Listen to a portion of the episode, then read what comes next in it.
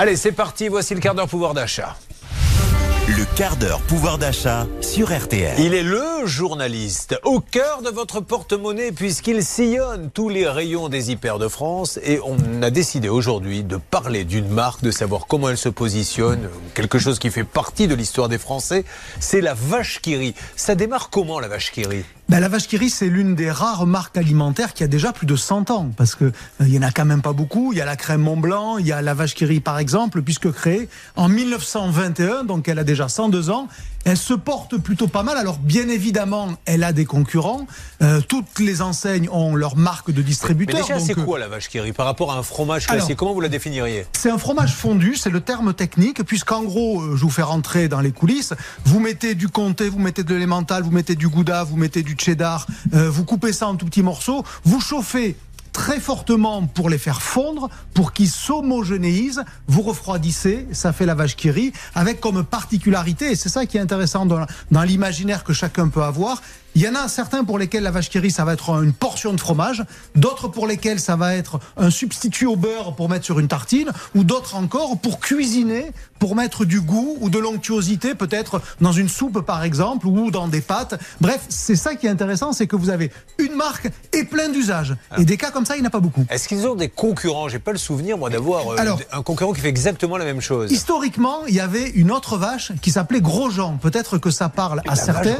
Oui, c'est très très vieux. Alors, euh, c'est une marque qui a été, euh, allez, on va dire, battue euh, par la vache qui parce que la vache qui rit représente à elle seule quasiment toute la part de marché des marques. Mais à côté, c'est ce que je vous disais tout à l'heure, toutes les marques de distributeurs, vous savez, les Carrefour, les Cora, les Auchan, ils ont leurs substituts, ils ont leurs, Zedza, leurs ersatz, pardon, c'est pas facile à dire, à la vache qui mais évidemment, sur une table, notamment pour des enfants, c'est beaucoup moins attractif quand vous avez un fromage fondu Carrefour, Cora ou Auchan qu'une véritable vache qui. Donc finalement, bah, il n'y a plus beaucoup de concurrents. Alors par rapport au rayon fromage, est-ce que ça cartonne? Quels sont Est-ce que euh, sur ce secteur-là, ils sont leaders? Est-ce que au fil des ans, depuis 100 ans, ils ont maintenu leur leadership? Oui, c'est ça qui est intéressant, c'est que c'est un fromage qui est présent dans absolument tous les magasins de France. Alors il peut y avoir une exception ou deux, mais c'est plutôt parce qu'il n'y a pas eu de livraison. Mais dans les faits, aucun magasin ne peut se passer de vache C'est comme Coca-Cola, c'est comme Danette, c'est comme Président. Ça fait partie de ces marques euh, qui sont obligatoires en rayon. Euh, parce que c'est pas si cher que ça. La vache qui rit, même quand vous l'achetez pas en promo, c'est 10 euros le kilo. Quand vous savez acheter en profitant notamment des opérations 3 pour 2 avec euh, la troisième boîte offerte si vous en achetez deux, ça vous ramène ça à 6 ou 7 euros le kilo.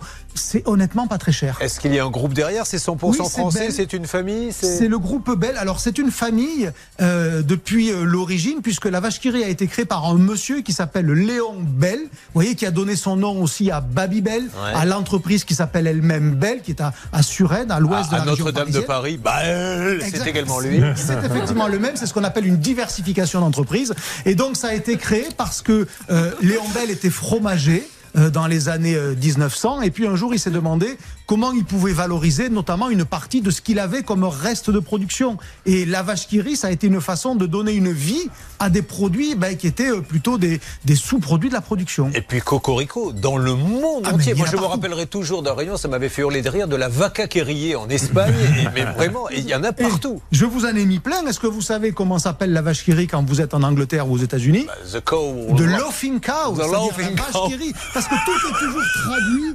Tout est toujours traduit à eh l'identique. C'est cette idée de la vache qui a le smile. Alors, je voulais même trouver un ukrainien, puisqu'on parle beaucoup de l'Ukraine aujourd'hui. Ben, figurez-vous que ça existe aussi en ukrainien. Ça se dit Vezela Korivka. Alors, évidemment, je le dis probablement très très mal, mais c'est juste pour vous illustrer que cette vache-là, elle a une vie dans très exactement, je l'ai noté, 136 pays. C'est quand même pas rien. Il n'y a pas beaucoup de produits français. On peut pousser quand même un gros cocorico qui sont vendus dans le monde entier. Alors, maintenant, parlons prix pour conclure. Euh, est-ce qu'il y a des affaires à faire sur la vache qui rit? Est-ce qu'il y a par exemple des gros volumes? Qu'est-ce que l'on peut dire là-dessus pour faire des affaires? Il y a régulièrement des promotions gros volumes, c'est-à-dire la fameuse troisième boîte offerte pour deux produits achetés. Honnêtement, le conseil pour ceux qui en consomment régulièrement, c'est acheter comme ça. Parce que la vache qui rit, ça se conserve très très bien. Ça peut même se conserver hors du froid. Vous n'avez pas besoin de la mettre nécessairement au réfrigérateur. Donc c'est un produit de longue conservation sur lequel il y a des promotions régulières. Donc il faut l'acheter comme ça. Et puis si vous voulez savoir où acheter la vache qui rit la moins chère de France en ce moment, je vous l'ai trouvé.